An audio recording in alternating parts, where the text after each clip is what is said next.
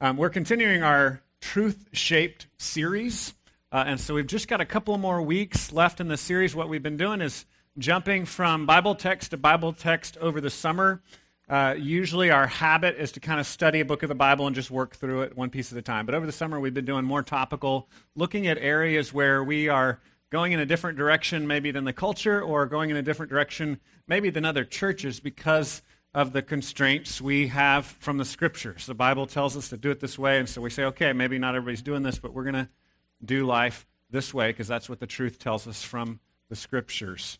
Um, the next two weeks, we're going to be looking at worship next week, kind of our understanding of how God's people are to gather for worship. And then the week after that, we're going to look at human sexuality. So that'll be the exciting conclusion to the truth shaped series. Uh, and then after that, we're going to start the book of James. So we'll be in the book of James for the fall. This week, we're calling it truth shaped identity. So if you have a Bible, go ahead and open it up to 1 John chapter 3. 1 John chapter 3 can be found on page 1022 in the black Bibles that you'll see under your chairs. 1022 uh, in those black Bibles. It's 1 John chapter 3. Um, I would say that our culture teaches us to find our identity either in our desires, our internal desires, or in our external accomplishments. So we're told your identity, who you really are, is either what you desire or it's what you've done. That's what our culture teaches us. And I believe the scripture teaches us something different. The scripture is going to challenge us to get our identity uh, externally from who God is. Not what we've done, not what we desire, but who God is and what he says about us. So let's let's look at this. 1 John chapter 3. It says, starting in verse 1, "See what kind of love the Father has given to us, that we should be called children of God, and so we are." The reason why the world does not know us is that it did not know him. Beloved, we are God's children now, and what we will be has not yet appeared. But we know that when he appears, we shall be like him, because we shall see him as he is. And everyone who thus hopes in him purifies himself as he is pure. Everyone who makes a practice of sinning also practices lawlessness. Sin is lawlessness. You know that he appeared to take away sin, and in him there is no sin. No one who abides in him keeps on sinning. No one who keeps on sinning has either seen him or known him. Little children, let no one deceive you. Whoever practices righteousness is righteous, as he is righteous. Whoever makes a practice of sinning is of the devil, for the devil has been sinning from the beginning. The reason the Son of God appeared was to destroy the works of the devil. No one born of God makes a practice of sinning, for God's seed abides in him and he cannot keep on sinning because he has been born of God. By this it is evident who are the children of God and who are the children of the devil. Whoever does not practice righteousness is not of God, nor is the one who does not love his brother. So let me pray for us. We've got some hard words here. Pray that the Lord would help us. Um, some tough stuff. I think some of it will become more clear as, as we talk about it. Um, but some of it, we need God's help just to soften our hearts. So let me pray for us. God, we pray for your help. We pray for your spirit to meet us here. Uh, we ask that you would help us to listen. And God, you know uh, we, we tend to want to be our own God. And so we pray that you would supernaturally help us to be open to who you are, to listen, uh, to implant your word in our hearts, to receive it, to obey you. We pray this in Jesus' name. Amen. As I said before, we often uh, find our identity either in our internal desires or what we've accomplished on the outside. Uh, I know when I was a teenager, I, I wrestled with finding my identity in what other people thought of me. So that was kind of a uh, external accomplishment of maybe impressing people or being liked by the right people. I know that was a struggle for me as a teenager. When I went into high school, I remember a particular week in my life. It was my first week of high school, so I was a freshman. Uh, and I'd actually taken Spanish 1 in junior high, so I was in Spanish 2 in high school as a freshman, which meant most of the people in the class were upperclassmen. And I felt like one of the great accomplishments of my first week of school was that most of the upperclassmen thought I was an upperclassman for like the first week. And then they figured it out and it was all over with, right? But for about a week, I was able to fool them. And it's funny as we think about the things that we place our identity in, now looking back as a 42 year old, that seems silly, right? It's easy to have that kind of uh, that kind of hindsight is 2020 moment where you look back at something that was really important to you in the past, but now you realize that's not so important. And I think we all struggle with identity at different passages of life. Maybe going into high school, maybe junior high, one of the most awkward ages of our life, right? Junior high age. Uh, maybe you've just become a young mom for the first time, and previously you went to work and got praised for what you did and now you're at home wiping noses and changing diapers and feel completely isolated and like no one appreciates you, um, and you're struggling with your identity. Or maybe uh, you're my age and you've been in the military and you're retiring now and looking for a new career, and you're like, "What? Who am I if I'm not a soldier anymore?" And you're kind of wrestling with that. Um, so whether you're a teenager, you're an adult, wh- whatever the transition is that we're going through, we often have this sense of, "Who am I? Where am I going? What am I doing?" and we struggle to know who we are. In the text here, it gives us, I think, a sense of peace that God gives us an identity primarily. And our identity is not primarily found in what we've done, who we are at work, what our role is, but in who God says we are. And so that's why the truth of the scriptures is really important in shaping our sense of identity, our sense of who we are. The first thing that I want to, to key on as we look at 1 John 3 is verse 1. Our primary identity is a beloved child. Our primary identity, like the one thing you can take with you through your transitions in life, whether you're a new mom or an empty nester, whether you're new in your career trying to figure out what you're going to do, or if you're retiring, whether you're an awkward teenager or an aging elderly person, no matter what phase of life you're in, no one can take away from you the primary identity that God gives us as a beloved child of God. That's the one thing that, that we can hold on to. That's the one thing that can help us in all the other phases of our life as well. It helps us to live out uh, in a better way our secondary identity, our role in life, whatever job we have, if we're solid on that primary identity of being a beloved child of God. Look again at verse 1. We read this already. It says, See what kind of love the Father has given to us, that we should be called children of God. And so we are. The reason why the world does not know us is that it did not know him. So it says, things may be crazy in this world, right? The world may not know you. There may not be a kinship you have with this world. You, may, you might feel like you're in conflict with this world. We live in a broken world, a world of pain, a world where we struggle to feel accepted, a world where we face difficulties, where things go badly at work. The world may not know you, but God knows you and you have an identity that is solid in Him. I love this word. The first word in verse 1 in the ESV is see. Some of the older translations it says behold. Have y'all ever y'all heard that? It was an old song. Used to be behold what manner of love the Father has given unto us. Anybody know old school Christians here know that song? Okay. The word in Greek, there's a word there, they're translating literally, that's it's literally look, behold, see this, right? So it's kind of like a, a pay attention word. We don't we don't really say behold anymore in English, so that's why they translated it here see. Um, but another way to translate it might be check this out, right?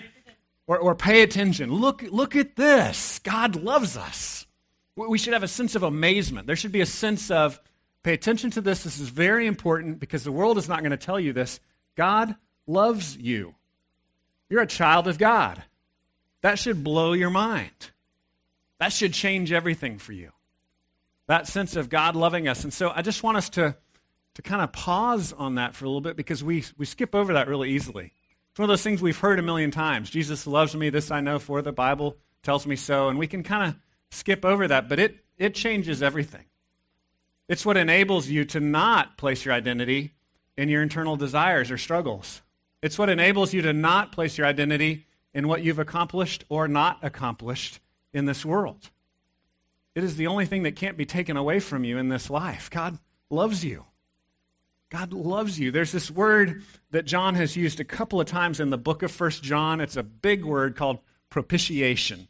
Uh, and sometimes it's translated as atonement, which is another big word, so that's not really helpful. So I want to explain to you what it means. Propitiation means literally that through Jesus, God has made himself happy with you. He's propitious towards you. It's an old word that means he's pleased with you. So, so the idea is this that God is not frowning on you and waiting for you to get your stuff together, but if you trust in what Jesus has done for you, God delights in you. So there's this sense of the Father smiling upon us as his child. I have a picture here of a, of a dad smiling on a, on a young baby. Many of us struggle to know God in that way. Uh, many of us have had fathers that didn't really relate to us in that way. What the gospel does is the gospel changes our mind about who God is. It turns us from seeing God as constantly frowning on us or trying to hurt us or do something harmful to us to understanding that God delights in us because of Jesus. God loves us, so he sent his son to take our sins upon himself on the cross, to give us Jesus' righteousness, because God delights in you. So the question is are you going to continue to live your life thinking of God frowning upon you, or are you going to trust, you're going to rest in the idea that God is pleased with you through Jesus? And here's the, here's the crazy thing is the text is going to show us that when you understand that God is pleased with you through Jesus, that actually makes you want to do what's right. Like we think of it in completely opposite direction. The way, the way we're raised, we think, well, the only way I'll do what's right is if God's disappointed in me. I need that guilt to motivate me to do the right thing, right? But that's not how it works. The gospel is backwards. The gospel says, I'm pleased with you. Now go trust me and do what I say. It's sometimes called the third use of the law. It's kind of like a theological term, and that is um, recognizing because God loves me, his law must actually be good. What he wants might actually be a good idea because he loves me.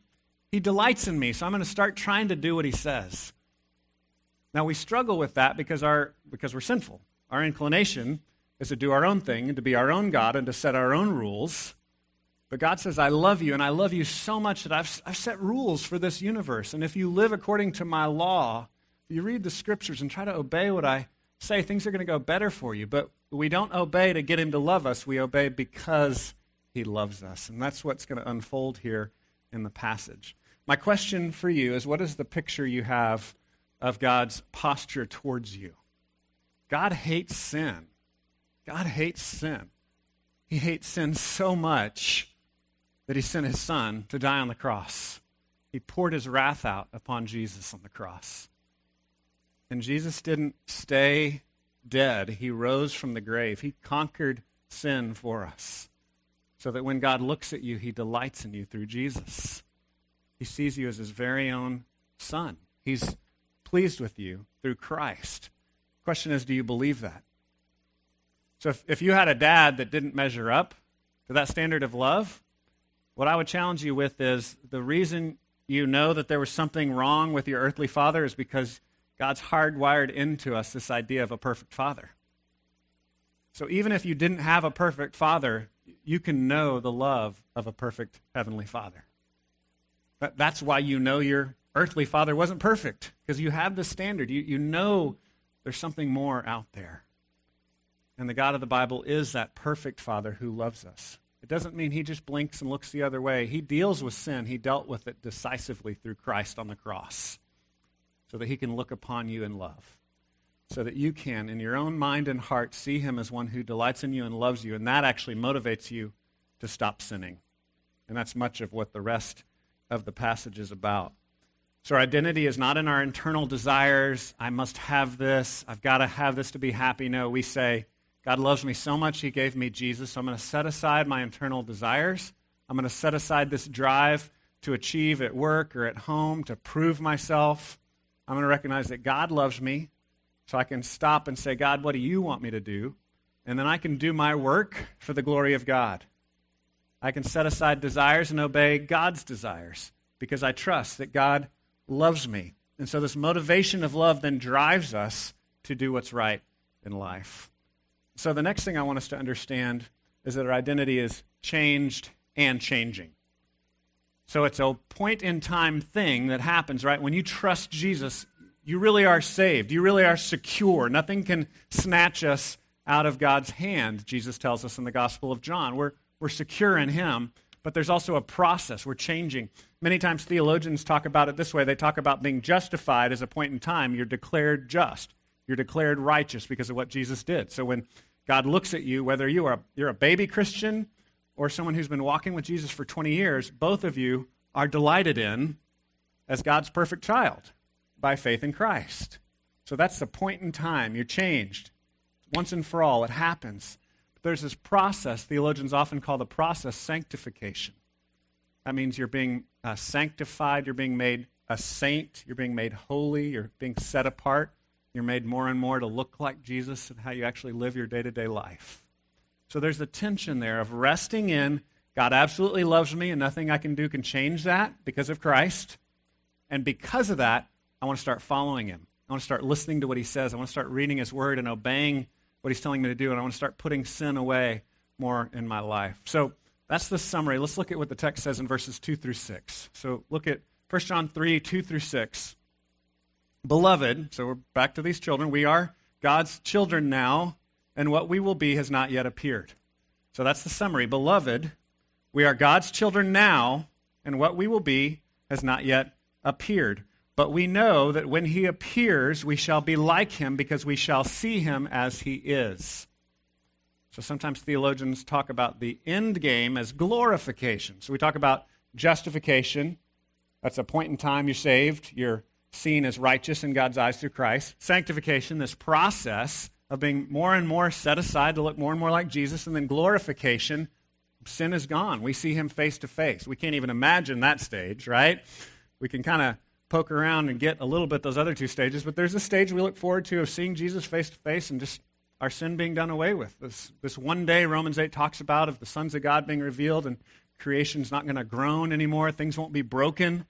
We won't be filled with angst and pain and disease anymore, but things will all be made right. We look forward to that day. And that's what he's talking about here. He says we look forward to that. We'll, we'll be like him eventually. And we're already his children. A good illustration of, of it is this I have a son uh, who is now officially bigger than me, right? Like literally weighs five or 10 pounds more than me, uh, is pretty strong. And so he can mow the lawn for me, right? When he was two, he couldn't mow the lawn. How many of you have a two year old that you would trust mowing the lawn? Some of you have really strong two year olds. I, I wouldn't let my two year old mow the lawn. He just couldn't handle it. But that doesn't mean he wasn't my son, right? Like he was my child. And nothing could take that away. But now he can mow the lawn. So, so there's a sense there of changed and changing, right? Like there's the point in time and there's the process. There's God loves you, He delights in you through Jesus, and He wants you to grow up. He wants you to continually set sin aside. He wants there to be progress in your life of pursuing Him and following Him and, and trusting Him more. Because you love Him, because He loves you, you recognize He's good, you can trust Him, you can do what He says, and you continually are setting sin aside and, and a process of growth. I have a picture here of uh, this is the actor that was in the movie Boyhood. Have y'all ever heard of this movie Boyhood? It just came out. I haven't even seen it. I was just kind of fascinated by the idea because what they did is they made the movie over like 12 years, 15 years, followed a kid from the age of six to the age of about 20, I think. So that would be 14 years. But it was over a long period of time. So that's the same kid, right? Like if you have a facial recognition pro- uh, problem, that's, that's the same person just growing up, okay? left to right, that's him aging over many years. And that's how they filmed the movie. So, very unusual way to film a movie over multiple years following his life. In the reviews I read, one of the critiques was that there seemed to be kind of a rambling story arc of uh, a lack of direction in the boy's life, um, of him struggling to grow up. And, and one of the things that I also read in the review was that the father lacked direction. And so we see in our own lives when our Father lacks direction, sometimes we lack direction, and it's hard for us to know how to grow up.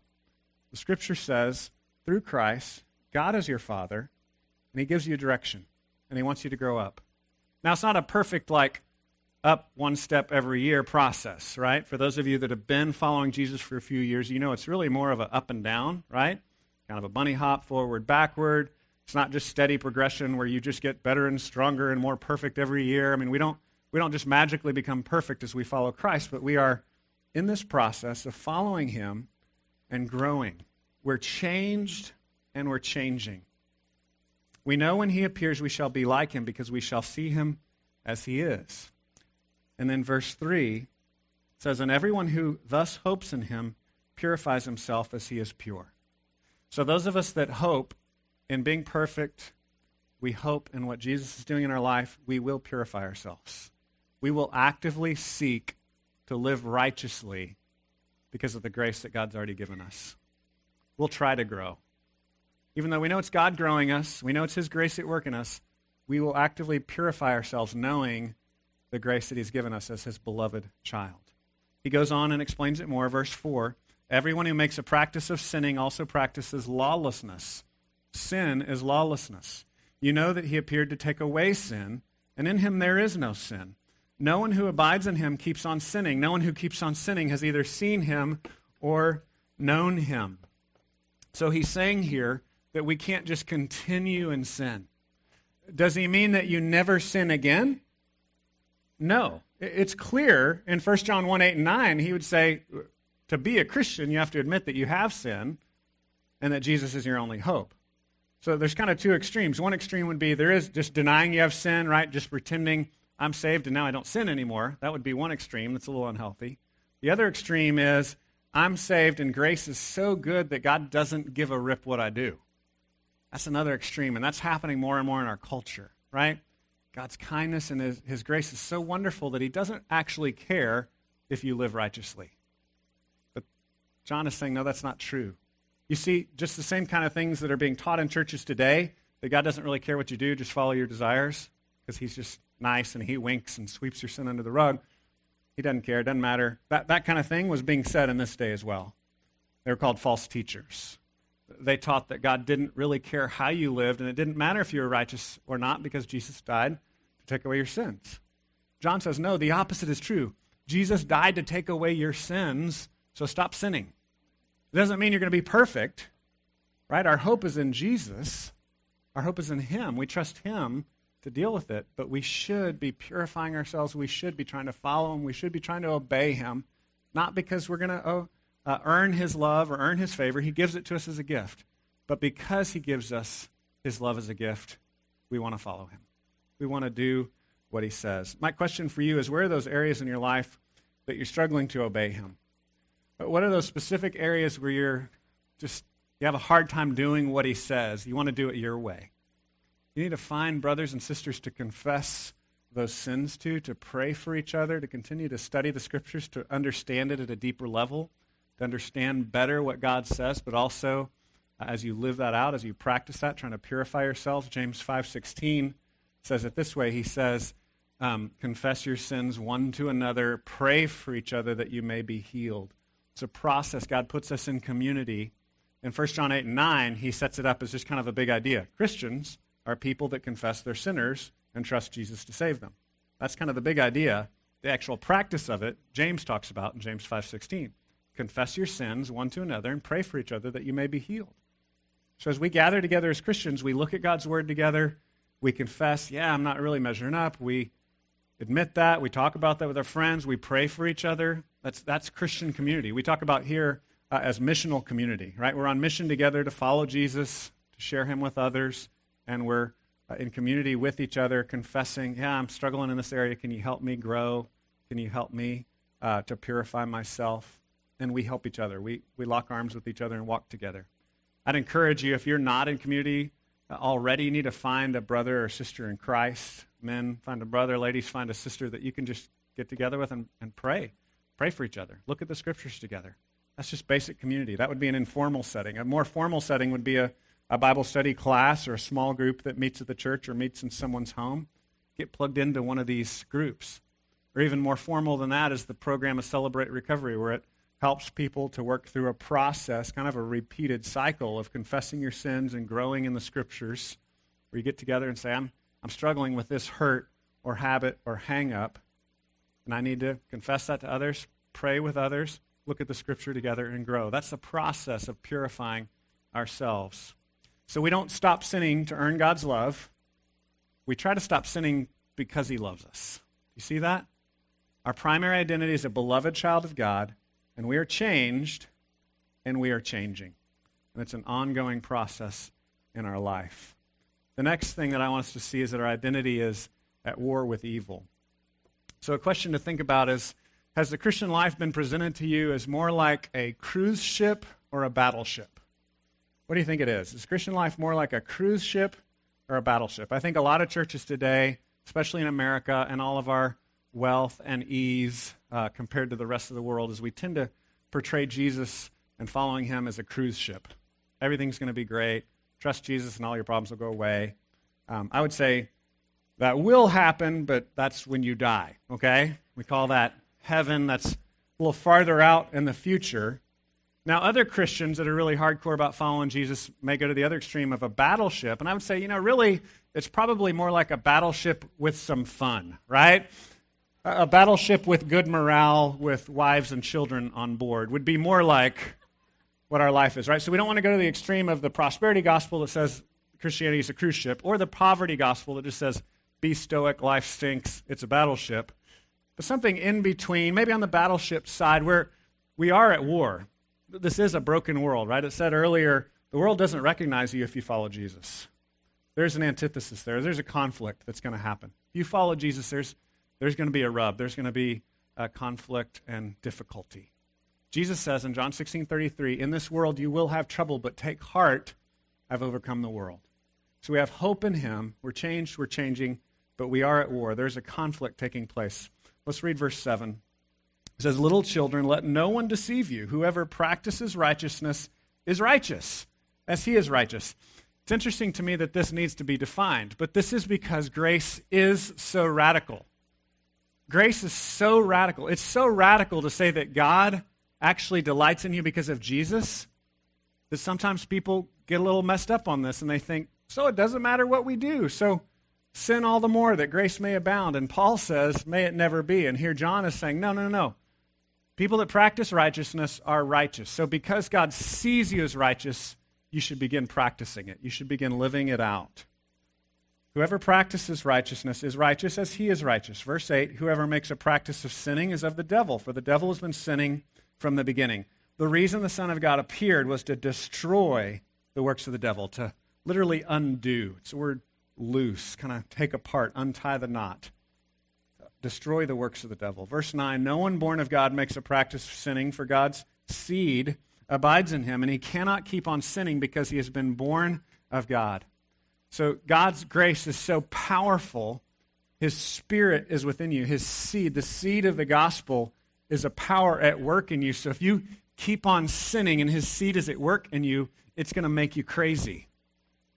So again, this doesn't mean we never sin again. It doesn't mean we're perfect, what it means is you just can't stand it. It's going to make you sick.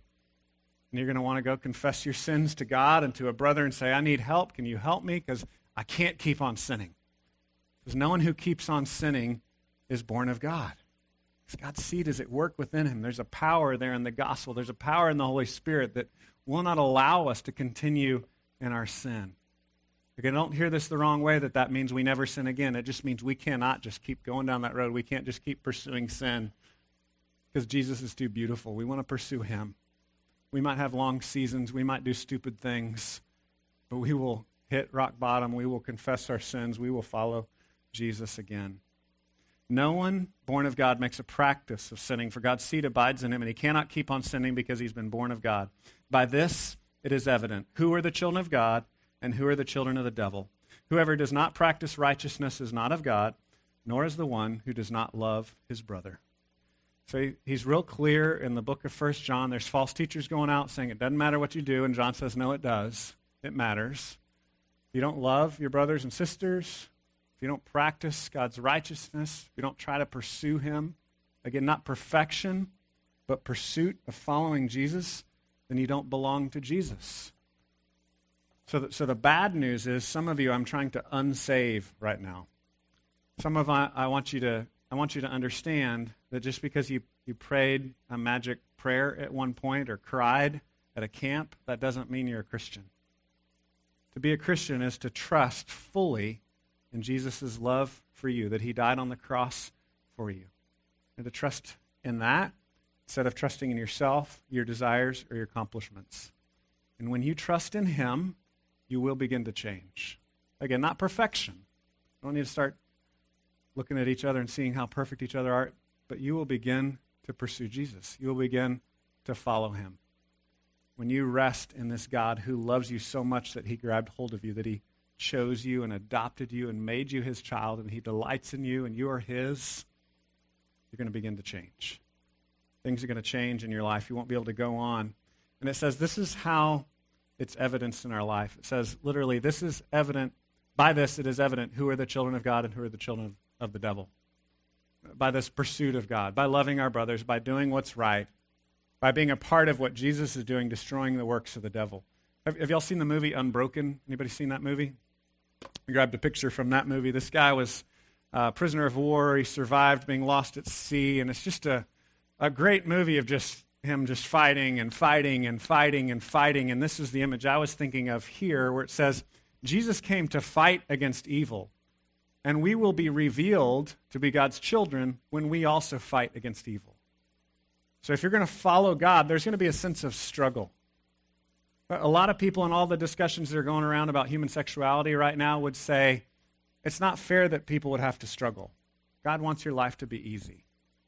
And again, I would say that is the future we're headed toward. We are headed to paradise. But the world we're in now is still a world of fight. If you're a child of God, the world does not know you because it doesn't know Him. And the world's not done yet. Romans 8 says it is groaning and it is longing for Jesus to finish what He started. So He saved us, but this war is still taking place. There's still a struggle there's still difficulty that we're living through now. And we display, it's evident that we're children of God if we are in the struggle. If there's no struggle, that's evidence that you don't belong to Him. You're just zooming along the way the world is going, then that's evidence you don't belong to God. But if there is that struggle, that fight to follow Him, then that's evidence that God's seed is at work in you. And it doesn't mean your life is perfect. It doesn't mean you never make a mistake. It means you're struggling to follow Him, you're pursuing Him because the motivation that you believe God loved you so much, he sent his son for you. That God's wrath was poured out on Jesus, and God accepts you and he delights in you through what Christ has accomplished.